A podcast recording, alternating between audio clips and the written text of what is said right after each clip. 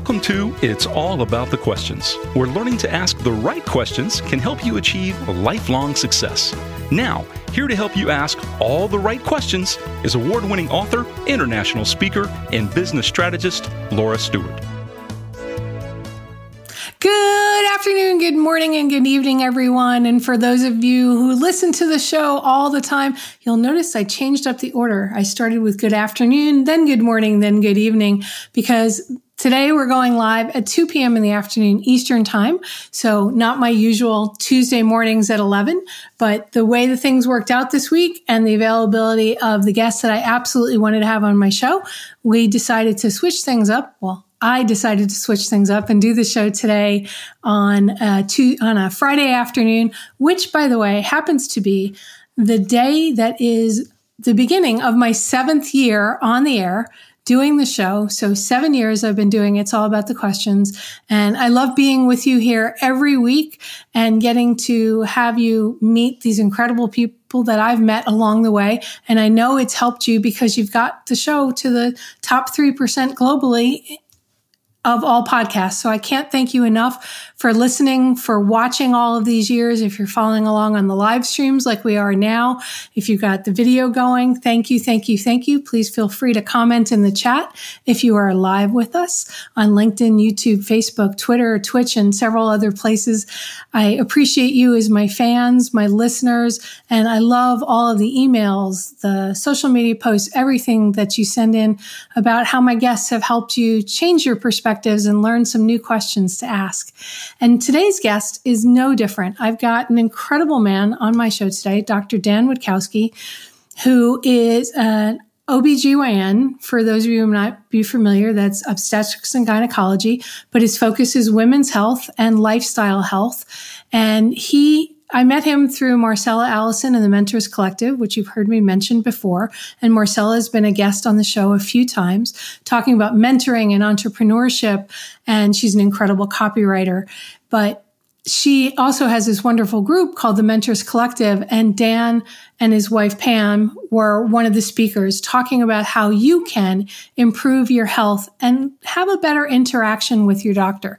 So he's double board certified, has multiple certifications. So I'm going to bring Dan, Dr. Dan, on camera right now so we can just dive right in because there are so many questions I have. sure. Sounds great. It's great to be here, Laura it's great to have you. And I see you've got some great books in the background and all sorts of, of stuff talking about power foods and plant foods. But I, I want to start out, Dan, because you know you have this this background for a long time, delivering babies, taking care of women, and just being on literally the forefront of the moment somebody is born and they are on their health journey then from that moment and how a mom's life and health can change from that moment. Um, do you feel that there is a missing link or some sort of commonality of when a path diverges from health to ill health that maybe you can share with us to help start off the conversation? Because I feel like we're missing something, but as a doctor for so many years, maybe you're, you're seeing this that we're not. But It really wasn't in my OBGYN practice that it all started. It was actually two years after my father died, and I found his wallet. My wife and I, you know, cleaned out his apartment when he died, and we moved all his stuff into the garage, and it kind of sat there like it does for most people. And then two years later, as I'm going through some of his things, I find his wallet. And 15 years before my father died, he had quintuple bypass surgery. You know, that's where the surgeon cuts the chest open and opens your chest and takes vessels from your leg to bypass the diseased vessels in your heart. So his heart was so diseased with vascular disease that he had to have vessels placed in there. Uh, and a quintuple is five really advanced. It was very, very sick. Two years before my father died, he had his leg amputated due to complications of diabetes and metabolic disease. He had this um, metabolic disease where his blood pressure was high. He had high cholesterol. He was overweight. He just multiple factors that led to his problems. But it was when I opened that wallet, Laura, that I found in the billfold a piece of paper. And on that piece of paper was the list of medications he was on when he died. 17 medications. You know, so many of them that not even he could remember all the medicines he was on. That's and a lot of medicine. I know. And that, that's like a part-time job just to keep track of when to take those medicines, when, you know, when you run out, how do you get more of those medicines? Um, but when I found that list of medications, that's really when it hit me that, wow, he was on all these medications. He wasn't a well man. And yet none of his doctors, and he was being cared for right here in Boston at MGH, you know, man's greatest hospital you know, Massachusetts General Hospital is what most people know it as. Um, and none of his doctors asked him about his lifestyle, about his nutrition, about what his goals were, even in his life. Like, what did he want to do in five years, 10 years, 20 years? My father, he loved like to uh, to explore. I can remember so many times, even as a young boy, we would go on these car rides like every Sunday in the countryside or car rides up and down the coast because he would love to explore with my mother and his family what, what's happening in, in his neighborhood. And he loved to dance. I mean, my father and mother could cut a rug. And even during our wedding, the polka dancing that they were doing was was the best ever. Um, it was such an amazing generation when it came right. to that kind of dancing. And then, you know, he started having these chronic conditions and getting put on all this medication, and no one really knew what my father was able to do or what he liked to do. And my mother, the same way. My mother, Doris, was diagnosed with stage three ovarian cancer back in 1992. And then in 1994, like almost a two years uh, to the diagnosis. The day after, it was the day right after her 65th birthday, she lost her battle. But you can imagine, here I am, you know, son the doctor, not only, you know, trained in obstetrics and gynecology, and I knew everything about ovarian cancer. You know, I knew all the biology and the pathology, and I knew all the treatments for ovarian cancer. But what I didn't know was the most powerful treatments, the lifestyle changes that she could have made, the nutritional changes that she could have made, even if it wasn't going to help her overcome, at least it would enable her to battle, to empower her to have that battle go on probably even longer than it than it did. And then patients. I mean, I, 10 years into the practice, you know, I had patients that were you know, getting put on medications, that were gaining weight, that you know would come to me uh, and ask me questions about, you know, gee, doc, how how come I'm getting these problems, and how long do I have to be on these medications? And this is where I didn't have any of those answers. And as a father, even even in my own family, you know, Pamela and I, we were blessed with six children. We have three boys and three girls, and no twins. A couple of dogs. and we have a couple of dogs. And here I am just doing my thing as I normally do because that's the way I was raised. You know, I thought I was eating healthy. I thought I was taking good care of myself. And if you saw me from the outside, you would think that I was in pretty good shape. But here I am, even feeding these foods and, and, and teaching my children the same things that I did when I was growing up, the same things that I just kept doing. I can remember uh, feeding my kids macaroni and cheese, for example. And I remember going to the store uh, as a young parent, and they love macaroni and cheese like most people, but they wouldn't eat like store brand macaroni and cheese. You know, they needed Kraft macaroni and cheese. So when it was on sale, I used to stock the cupboards at our house with macaroni and cheese. So we would make sure, because a resident, as a resident um, doctor, I wasn't making a, any money at all, and so I would always look for breaks in food, and then we would stock it with Kraft macaroni and cheese. I didn't even know that foods like that were so toxic or even disease promoting foods. I like to call them even like fake foods. Like I wasn't even tuned into that because, again, my traditional training um, to become an obstetrician gynecologist, I went to Tufts Medical School right in Boston, Massachusetts. And we got 21 hours of nutrition training. Yeah, I know there was a lot That's of all? Yeah, there was a lot of biology, a lot of anatomy that we had to learn. But they didn't emphasize the the the, the power and the necessity to understand nutrition and talk to people about nutrition. And so only 21 hours in the four years of medical school was all we got. And they even pride themselves because they have the world renowned School of Nutrition right next door to the med school. They, they pride themselves at teaching the doctors those 21 hours because there's some medical schools that don't even get to that level.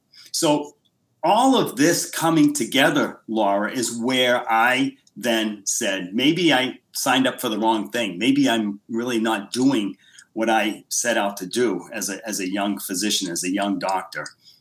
So I took Pamela and I said, maybe we need to go and, and find another way to help people. And I looked at things like integrative medicine and I looked at functional medicine and preventative medicine. I went to all these courses and we had fun doing it. We got to travel around the country dabbling in these different fields. But it wasn't until I found lifestyle medicine and it made a lot of sense to me because this is what I was seeing not only in my practice, I was seeing it in my family, I saw it in my own parents. That there's choices that we make day in and day out. There's habits that we have that influence our health the strongest. And lifestyle medicine has put together the evidence so that we can, as practitioners in lifestyle medicine, use those modalities, use those therapeutic modalities on patients' lifestyle changes for them to reverse chronic disease. And it's the chronic diseases that are killing most of the people in America. It's the okay, so, so hold right there for a second, Dr. Yeah. So you you know you talked about lifestyle medicine in there you talked about your dad, the really powerful story for you to all of a sudden go, whoa, what's going on here? Yeah. And then seeing trends with your patients. And you also talked about nutrition. So for my listeners out there, how does say nutrition differ from lifestyle medicine? Because I think it often gets um, sort of muddied up in there with mm-hmm. that. And I know there's a board certification for lifestyle medicine, there's certifications in nutrition, but I'm guessing that lifestyle medicine to you probably is a different definition than what my listeners would be interpreting sure. it as. It's relatively new in, in the practice of medicine. Uh, somewhere around 2010, is where doctors started realizing that the leading causes of death weren't really diseases, but they were the lifestyle factors that led to those diseases. So, lifestyle medicine is really based on six pillars. Nutrition, as you said, is so important, and that's the foundation. I mean, we really are what we eat. The the atoms and molecules that make up our food are what our body uses to make up our our cells, our tissue. So it's very important what we put in our bodies. So nutrition is kind of like the foundational pillar. And then the other pillars are physical activity, like how you move, and what's the evidence of how much you should move to maintain your health. Or if they even talk about like moderate exercise, everyone has heard that. How do you know like how, what is moderate exercise? Like how can you help people make the changes in their physical activity? And then how do patients manage their restoration? Like like how, how are they doing with their sleep and sleep hygiene? What are they doing with stress management? How are they dealing with all the stresses that we deal with every single day? And then toxins. I mean what are they putting in their bodies or exposing their bodies to that could be toxic and how do we avoid those toxins? And then the sixth pillar being community and having that positive communication, that positive relationship with people that you surround yourself with. And okay, so I got five. Sorry. So nutrition, physical activity, um, sleep, and stress management. Those are two separate. I mean, I call it. Oh, I okay. Of, I, I, I, put them under an umbrella of restoration, that sleep and stress management, and then toxin avoidance, and then the community that you set up? What type okay. of positive um, relationships do you have? And how do you keep those relationships very positive to keep your mindset very positive? That it, it has such influence uh, over our overall health. As you know, people that don't have those types of communities or those types of relationships that are withdrawn or possibly even depressed, it really influences all of their all of their health. So with those six modalities, to be a lifestyle medicine practitioner, yes, you have to study the evidence that makes those therapeutic. Like, what is it that, what do you have to do? Like, in nutrition, for example, being plant based, you know, or plant forward, a lot of people like to call it. Uh, does it mean, you know, you have to be vegan or you have to be vegetarian? Well, it all depends on what your goals are.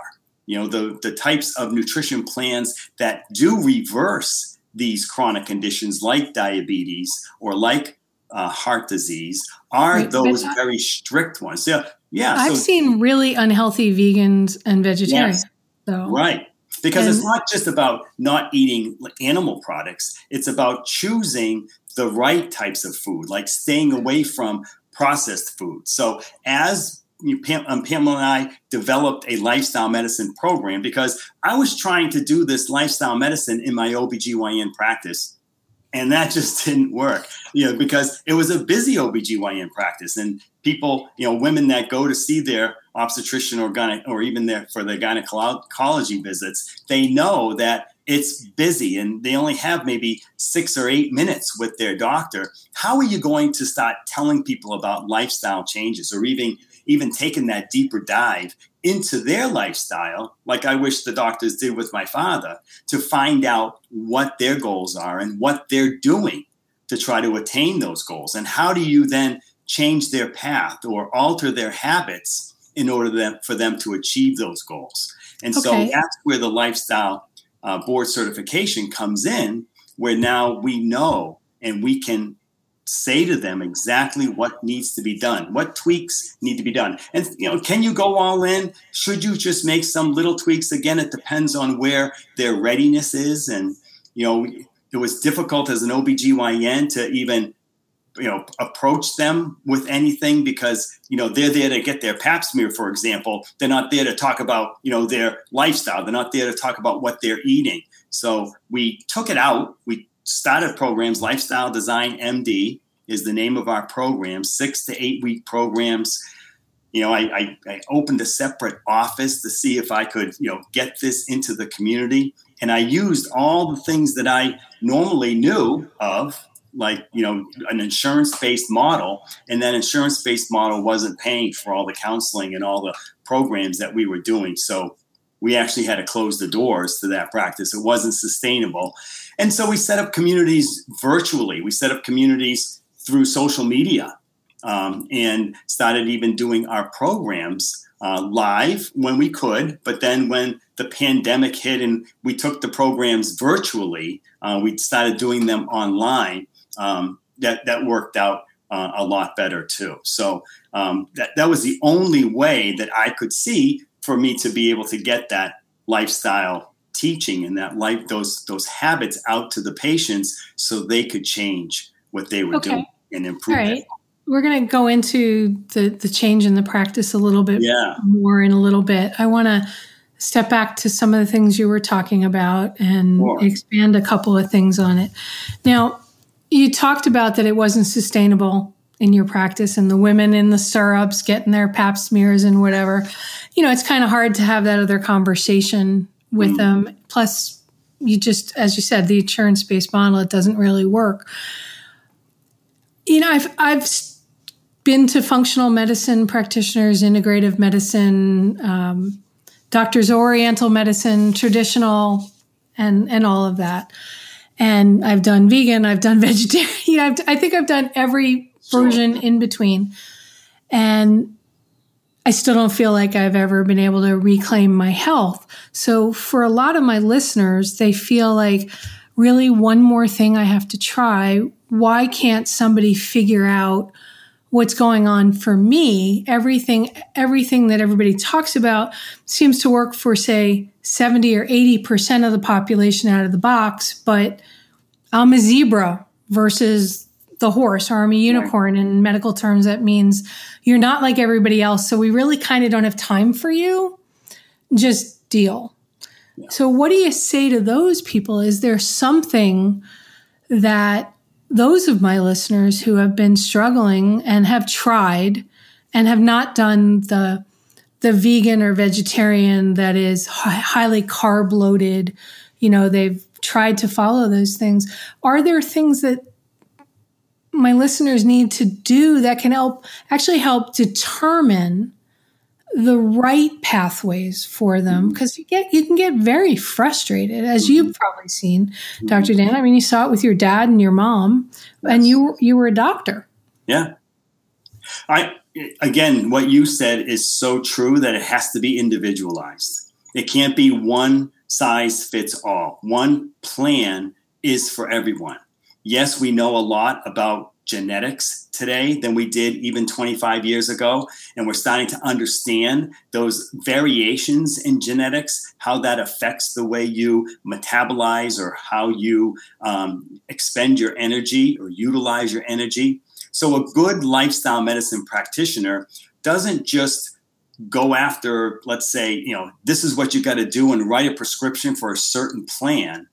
They listen to the plan that the patient has make a couple of tweaks to it to get them to where it needs to be but also uh, let's say but nutrition for example but also incorporating the other aspects of lifestyle medicine like the physical activity part the sleep the stress management because they're all related.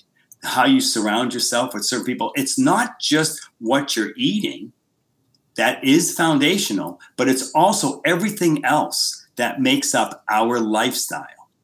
So I know that sounds kind of complicated, but it's not just getting on a certain diet, for example, or a certain nutrition plan.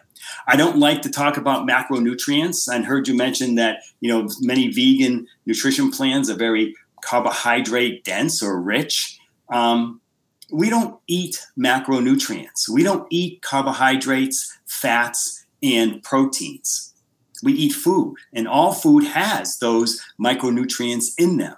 All three micronutrients, some a little heavier in one than the other, but they all have those. And I talk about real food. I'm not talking about eating processed food.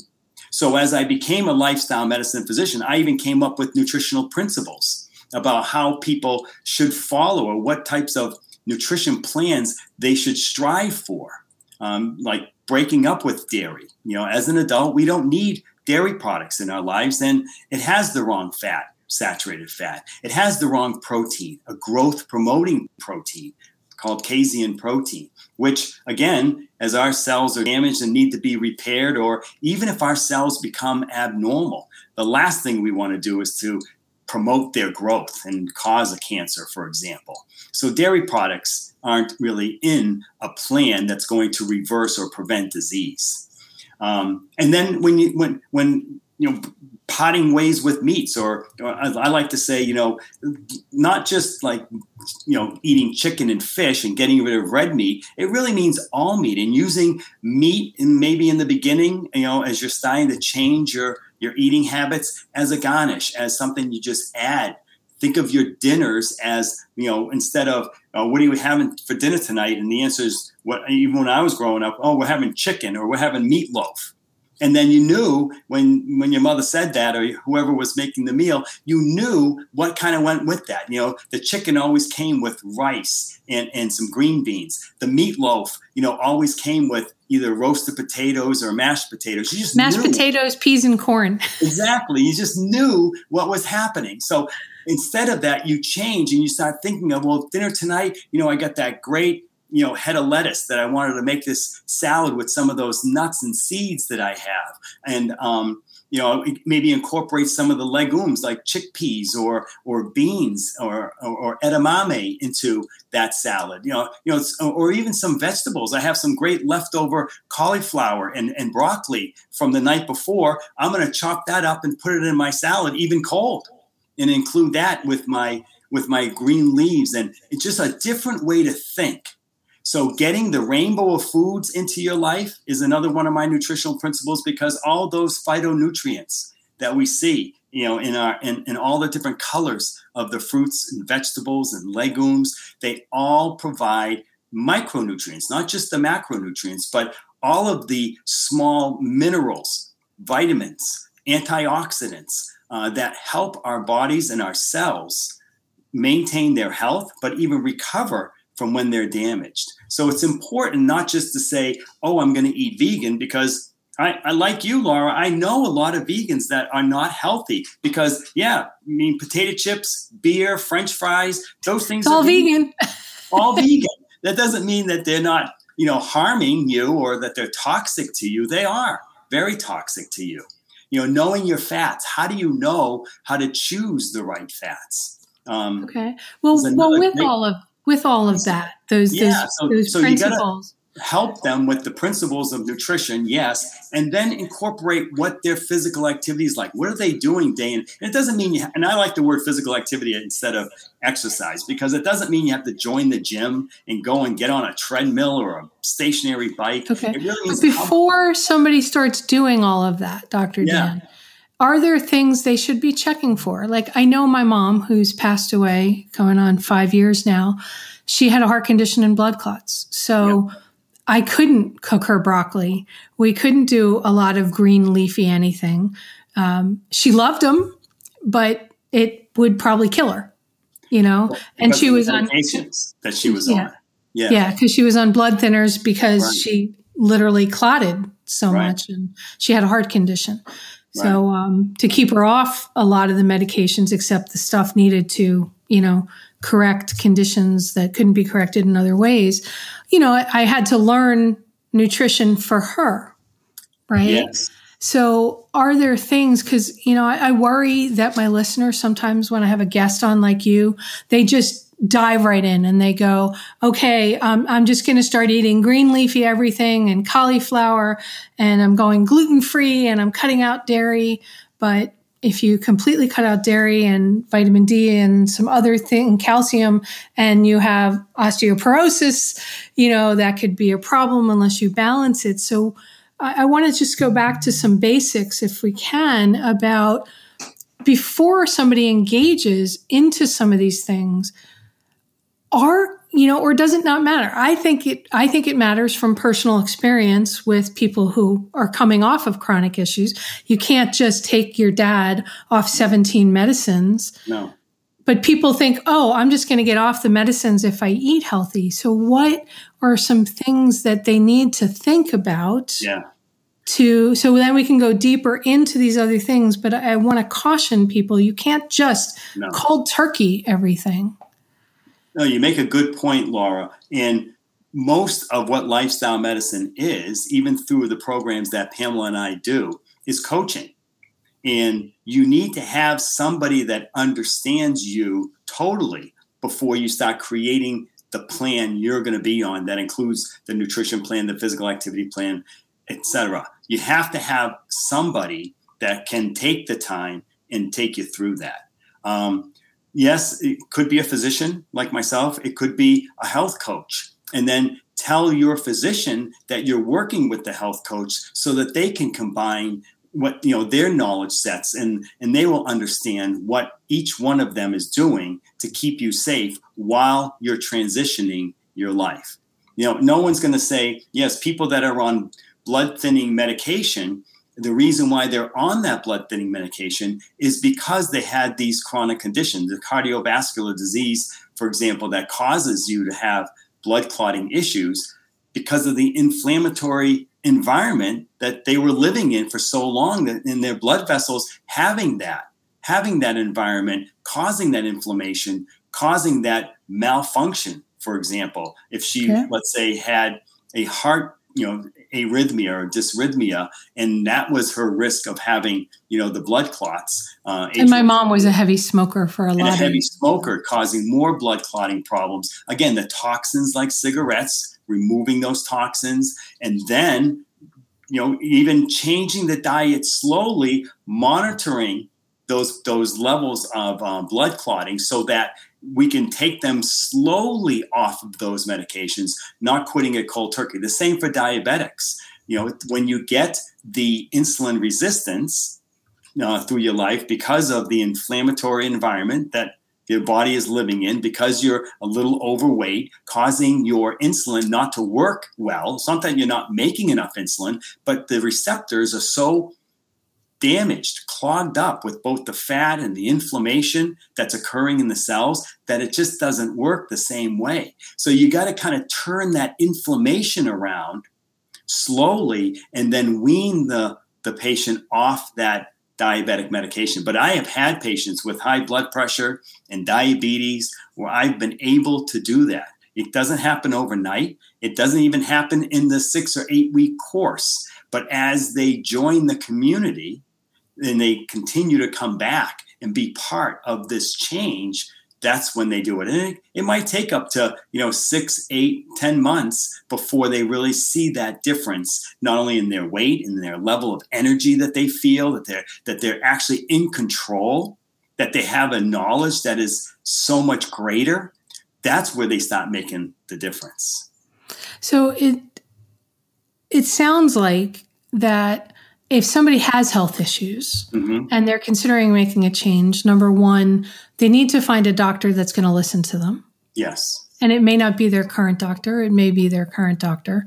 Right. And maybe their doctor doesn't do lifestyle medicine, but they should work in conjunction with somebody who has not necessarily accreditation board certified MD, because you said health coach. Right. But if they're going to pick a health coach, because I know I've met some health coaches that I look at them and talk to them, and I'm like, oh, you passed a, a, a three week course right. and you're declaring yourself a health coach. So, what should somebody look for in their doctor to see if they'd be open to the conversation of lifestyle with their medications? Because I've met doctors who are like, no, I, I'm sorry, I won't run this particular piece of blood work for you, even though it may tell us something.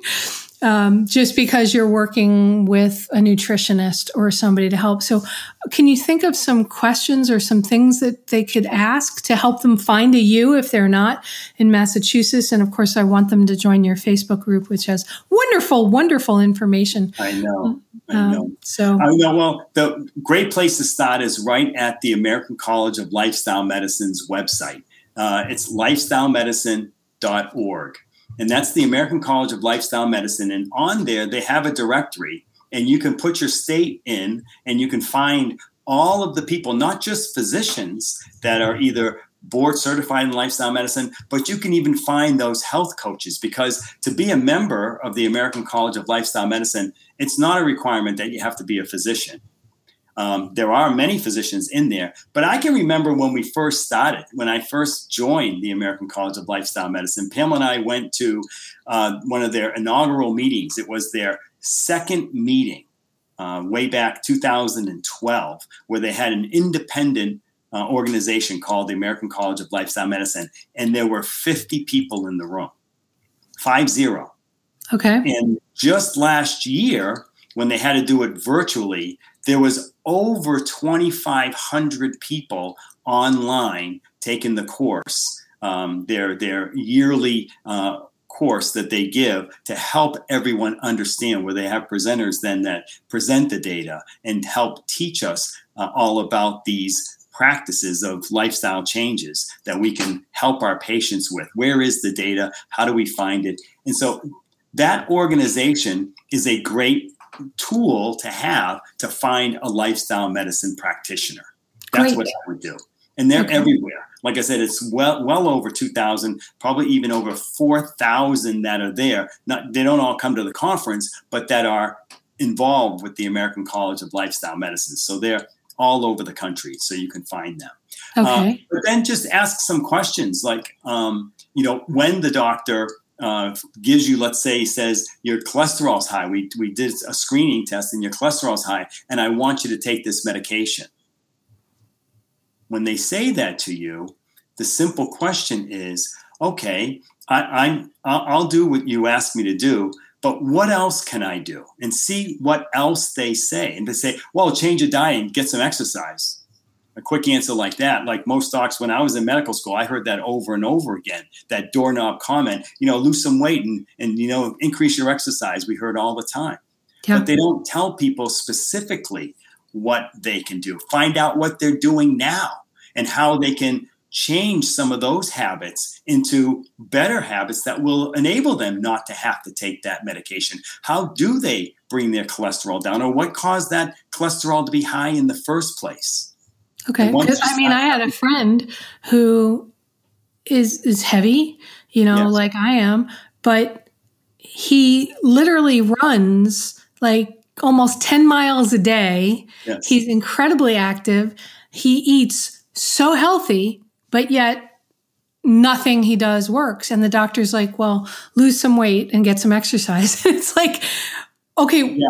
what else do I need to do? He was oh, saying. Right. Where's his stress? How's his sleep? Okay. You know, Mine's what, non-existent, by the way. You know, what's his hormonal levels? The, okay. Look at that. See what how his his thyroid, uh, how his pituitary gland, how his adrenal glands are all in balance, and, and maybe not in balance. And so, how can we better that?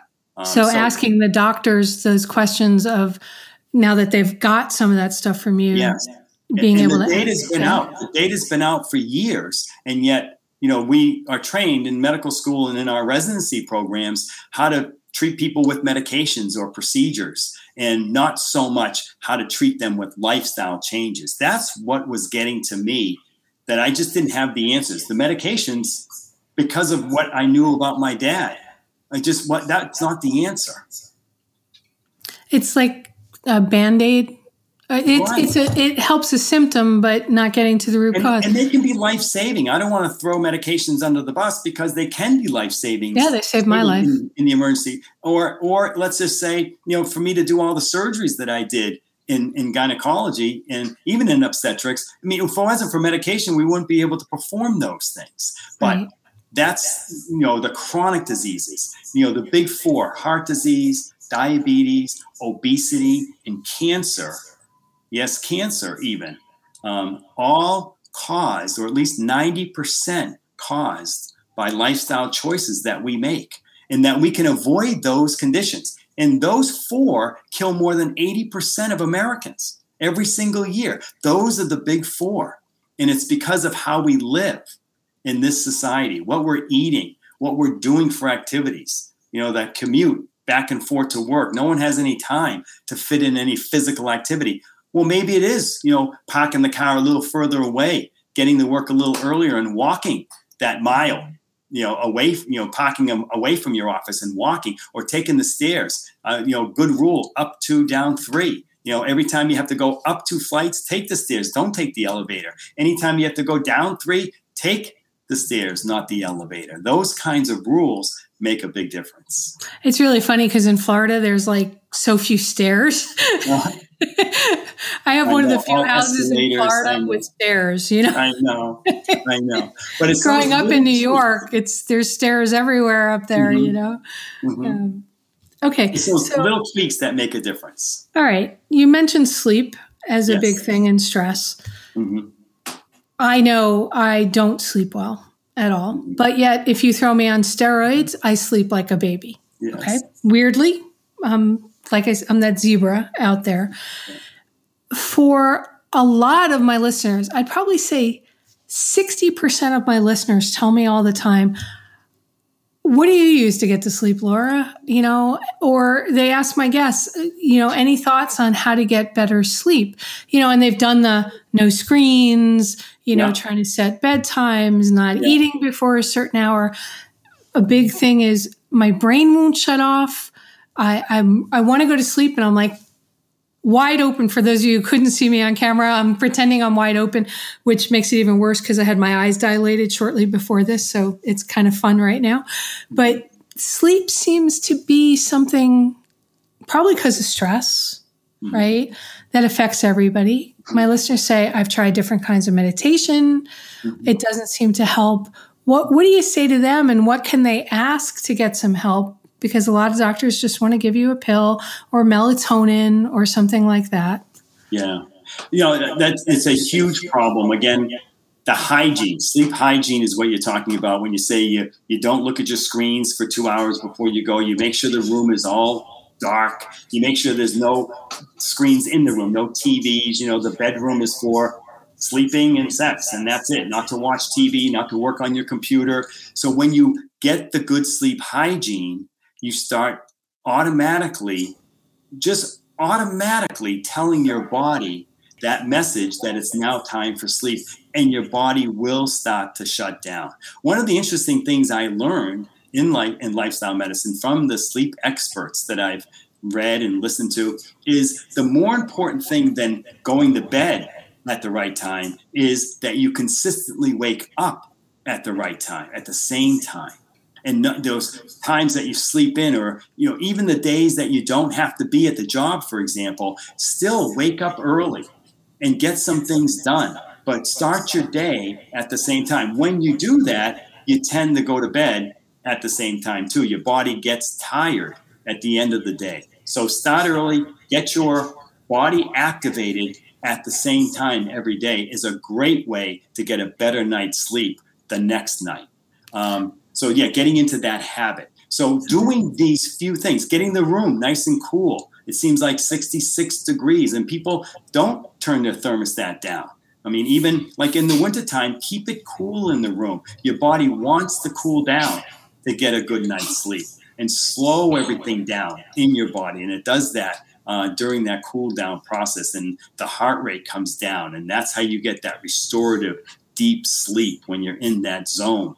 Um, For those of us post menopause, even post menopause. It's like, yeah. you know, I know that's difficult because the hot. hot. flashes are happening. I know, and the urinary issues are getting you up. You know, with the with the with the bladder uh, symptoms that postmenopausal women have commonly. So it's all these different things that okay. interrupt our sleep. So just working on getting that. So that dark room's important, even if you have to wear, uh, you know, blinders, if you have to wear those uh, eye eye covers uh, to get it really dark and maybe some quiet, you know, white noise uh, in the background uh, to really try to set that bedroom up. If, it, if you're really having difficulty, every single piece of that sleep hygiene should be met before you try to you know use any type of medications some of the simple ones that work great too that aren't medications most americans are magnesium depleted and magnesium help our muscles and our nerves relax. And so,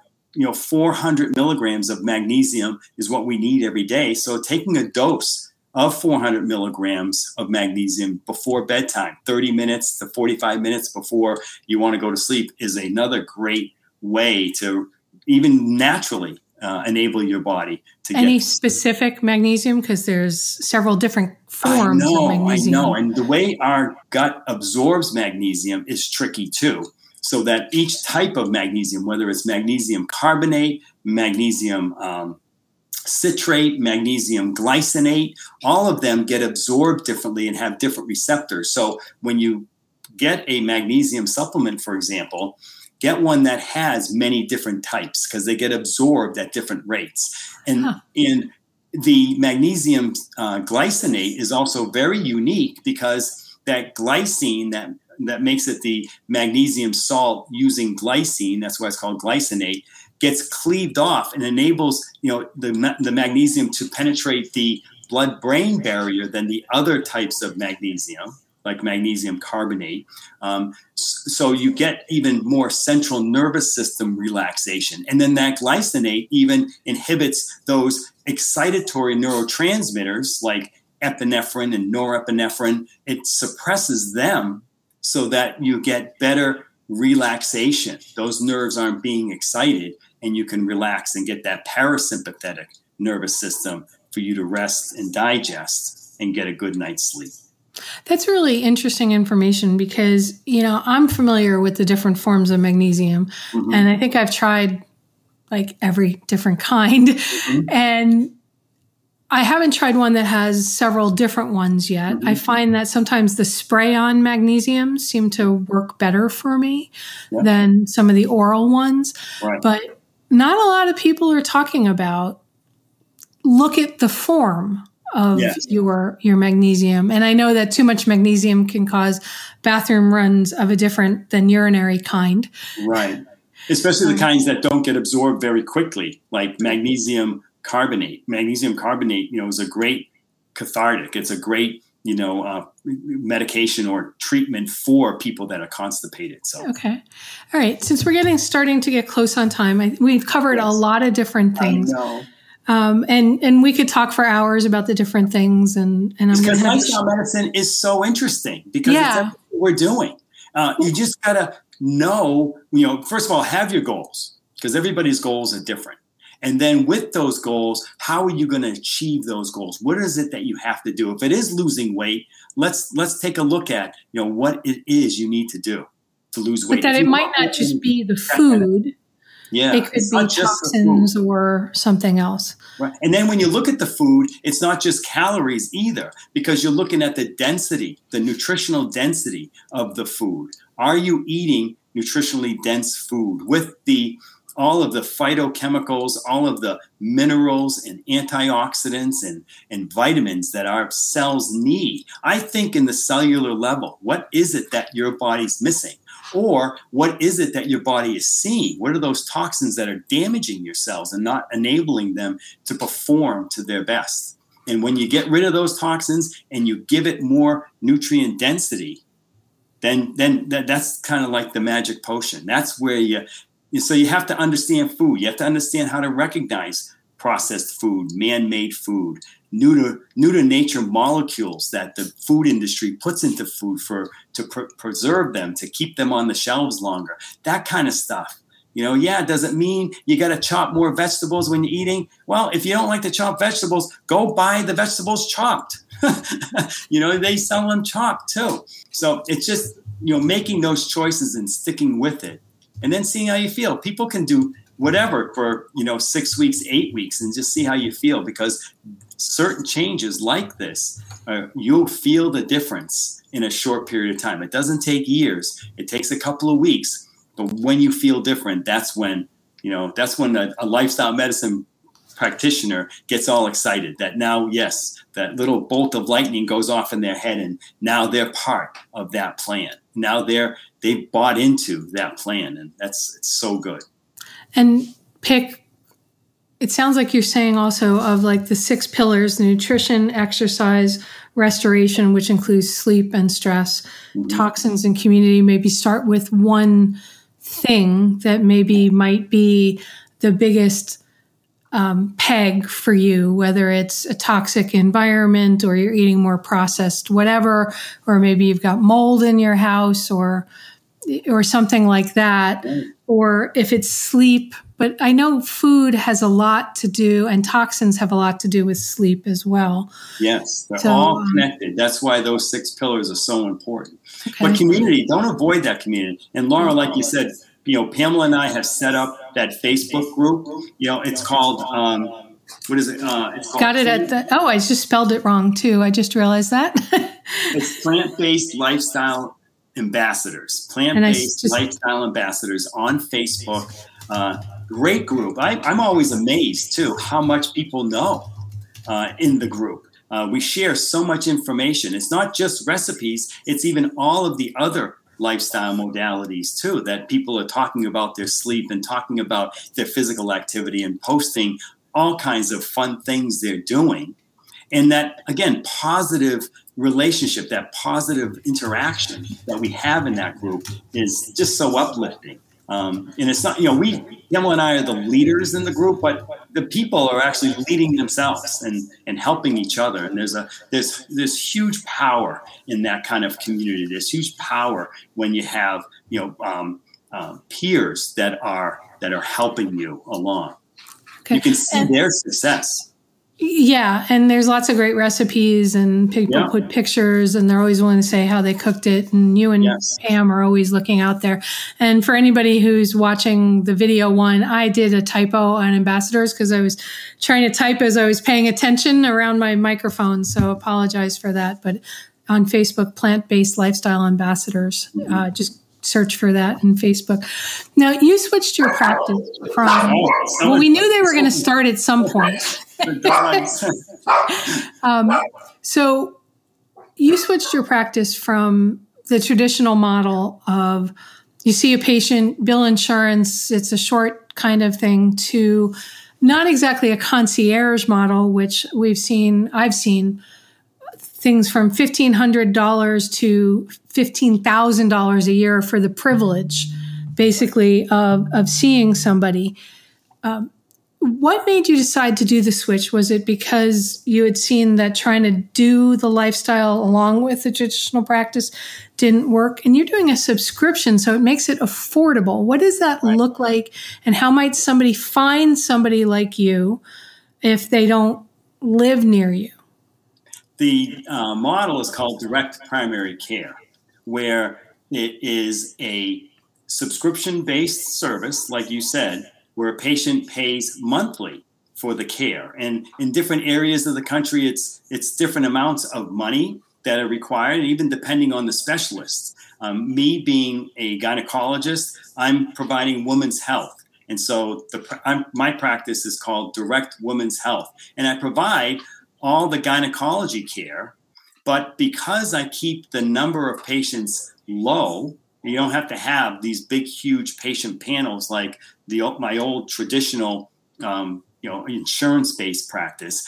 I can then spend more time not only providing the gynecology care and even diving deeper into their gynecological problems, but also incorporating lifestyle medicine and what the care is going to entail to achieve that lifestyle that that patient wants and desires. So it's a, a way that I'm able to now take insurance out of the equation, bring the patient care back heavily into the equation, and make it affordable for everybody by making it a subscription based, not this you know, you, you have to have, like you said, the privilege of going to a doctor and paying them all this money. This way, yes, the doctor needs to be compensated in order to, you know, be a yeah, absolutely. have that access. But also, the direct patient care model gives the patient that access. So we text message with each other. You know, we uh, email with each other. We, you know, call the doctor anytime, and you know you're going to get your doctor because you you align yourself with that doctor. And some, there's a couple of three doctors that are involved, so you align yourself with that practice. But with mine, Direct Women's Health, um, my practice is me. You know, and when you sign up, you will have me. When you call me on the phone, I'm the one that gives you the answer. But the way for me to do that and the way for me to provide that, I have to keep the numbers low. So it's going to be in that, you know, 500 range, not you know 3,000 range of patients that I'm taking care of. Right. So it's okay. longer appointments. It's more uh, uh, you know accessibility, and it's you know that doctor that will provide the type of care you're looking for. That okay, and you care. You do it in conjunction with healthcare insurance in case there's testing that somebody might need lab work or imaging right. or so surgery or, or yeah, something. So when a patient joins a direct primary care practice, I like to call it direct patient care because for myself as a gynecologist, I'm not going to be her primary care doctor. I can help her with a lot of her primary care needs through lifestyle medicine, but she needs a primary care doctor in case she needs other specialists, for example. And that's where her insurance will kick in let's say she has a you know broke her leg skiing for example you know she needs an orthopedic right. hopefully not. Yeah, you, can't go pay cash for that orthopedic surgeon. You need to have your insurance. So mostly it's that you know catastrophic or high deductible type of insurance that they can carry if they're using a direct primary care practice um, because the primary care doctor does provide a lot of the basic services that uh, that they're going to need. Or if you have to have like you said the blood work done or imaging studies is another reason why the insurance needs to be there also because those costs would be prohibitively expensive. For patients that don't have insurance, direct primary care can be an answer also because we have access to a lot of discounted uh, lab work. You know, we make different contracts than the insurance companies do with the labs. Okay. Get different pricing because they know it's out of pocket pricing. Same thing for imaging. So even if you don't have insurance, the savings that you're going to have through a DPC practice, a direct primary care practice, could be substantial than what you would invest in for a broad based insurance program. Is there some website like the lifestylemedicine.org mm-hmm. to that you could find direct primary care practices? Yes, um, some of my favorites. DPC Frontier is a great website that explains all about what DPC practices are like, and then they have a map on there uh, that will map out where you can find DPC practices in every state, and it'll even describe and give you the links to that practice so that you can contact those practitioners that you want to contact. All right. Yeah. And if somebody has questions for you or wants to get involved with your practice, if you're in the, I think you're in Wakefield, Massachusetts, yes, right? just, just north of Boston, about 12, 13 miles north of Boston. Um, if, you know, my website now, the Direct Women's Health, it's a new practice. The website's not up, but my other website, danielwitkowskimd.com, um, is a great website that you can find about all my services. And if you wanted to email us, you can email us at info at danielwitkowskimd.com. So Daniel MD, all one word, dot com is the website. Okay, and I think that is up there correctly, spelled correctly this time, right. unlike the Facebook one where I, impo- I put ambassador ambassador ordered. All right, any last thought you'd like to leave my yeah last thought you'd like to leave my listeners with? or a question you sure. suggest they ask themselves or their doctors? Yeah, well, one of the things that Pamela and I also developed in our program, which I think is so great for patients, because again, it goes back to the way we were brought up. And I mentioned earlier, you know, when you were thinking about what's for dinner, and if I asked my mother what's for dinner and she said chicken, I knew exactly what that dinner was going to be. And I realized too that my mother only had about five or six dinners that she prepared over and over again. Uh, and there's only a certain so many ways that she prepared her chicken. Only two, maybe three ways at most that she made chicken. But meatloaf always came out the same way. So I knew that there were these five dinners that my mother just kind of rotated uh, through the week, you know, through the weeks, or as she was planning out the meal plan for the for the family. So Pamela and I took that idea and we developed what we call the 345 meal plan. And that's a great way for people to think, to simplify their nutrition plan, and to be able to then start a new nutrition plan that is more lifestyle based, that is more plant based or plant forward. And you can go to 345 meal plans with an S, all one word, 345 meal plans com, and I don't know if you can put that link up, Laura, too. And you can download this small uh, book or this small guide that Pamela and I put together, and it shows you what our three, four, five plan is here in our house with our family, and it's um, it's remarkable how that alone will change your life. People say, "How can you eat the same things over and over again?" Well, you know, you're going to go out with friends, or you're going to go to a friend's house, and that's where you get your variety. That's where you're going to have variation in your plan. But it's nice to know that when you come home, no one's saying, uh oh, what's for dinner? Because when you develop a three, four, five meal plan, you always have those three breakfasts, those four lunches, those five dinners at the ready. You know that your pantry and your refrigerator has those ingredients that you can create one of those meals. And so it takes all the worry out about what you're going to eat and how you're going to eat a healthy meal because you've done the work. You've you've created this three, four, five meal plan that's going to take you the rest of your life. When you look at people that are living to 100, and we all want to live to 100, right, Laura? But we don't want to live. As long as we're vibrant and healthy. Yeah. We don't want to live to 100 like we see most 100 year olds. We want to live to 100 and live live, live, live, then die, right? Just to fall off the cliff someday. But how do we do that? We do that with these habits that we need to form. And when you look at the centurions all over the world, they eat very simply. They eat a lot of the same things over and over again. So, getting some of those ideas, creating a three, four, five meal plan would be a great way to start to try to. I love that. that. Yeah. So, go to 345 mealplans health.com and get the guide. Yeah. All right. I put that link up and we've got the other links up and I'll make sure they're also included in the post for those on podcasts who couldn't see the graphics down at the bottom of the, the video. I will make sure that they are also in all the copy for everybody. And, um, I don't know if you know this, Dr. Dan, but on the, on my, the it's all about the questions.com website, people can actually listen to the show along with the transcript. Oh, great. So the transcript of the show, so they can listen, follow, or just read it. Because uh, having had some issues where for a while I had to basically walk around with not listening to anything due to an ear injury that I had. Uh-huh. Um, I realized there was a whole portion of the population that they can't listen to things, whether they're deaf or have other things, other issues. So why not let them read along? That's great with the show, so they'll be able to see that. I want to thank you so much for being on the show today, and to Teresa Waggett for um, making sure that uh, I got connected to you. Well, so thank you so much. Pleasure was mine, Laura. And that anytime I can talk about the things that can make people healthy I love taking the stage to do that. So thank you very much for the opportunity to be here and spread the word. Ah, it's such great information. I love the questions you taught us to ask.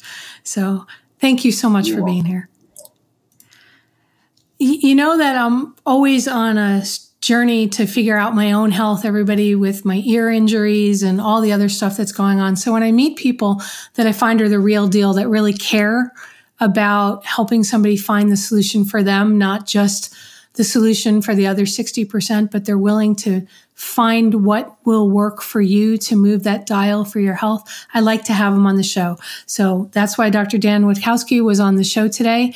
And I hope that you find somebody who can help you in your own health journey. Remember, one of the ways you can do that is by asking the right questions because the right questions can change your life. Have a great day, everyone. I'm excited to see what this new seventh season will unveil as the year goes on. You've been listening to It's All About the Questions, starring Laura Stewart. Connect with Laura at it'sallaboutthequestions.com and download a free workbook that will help you ask better questions starting today.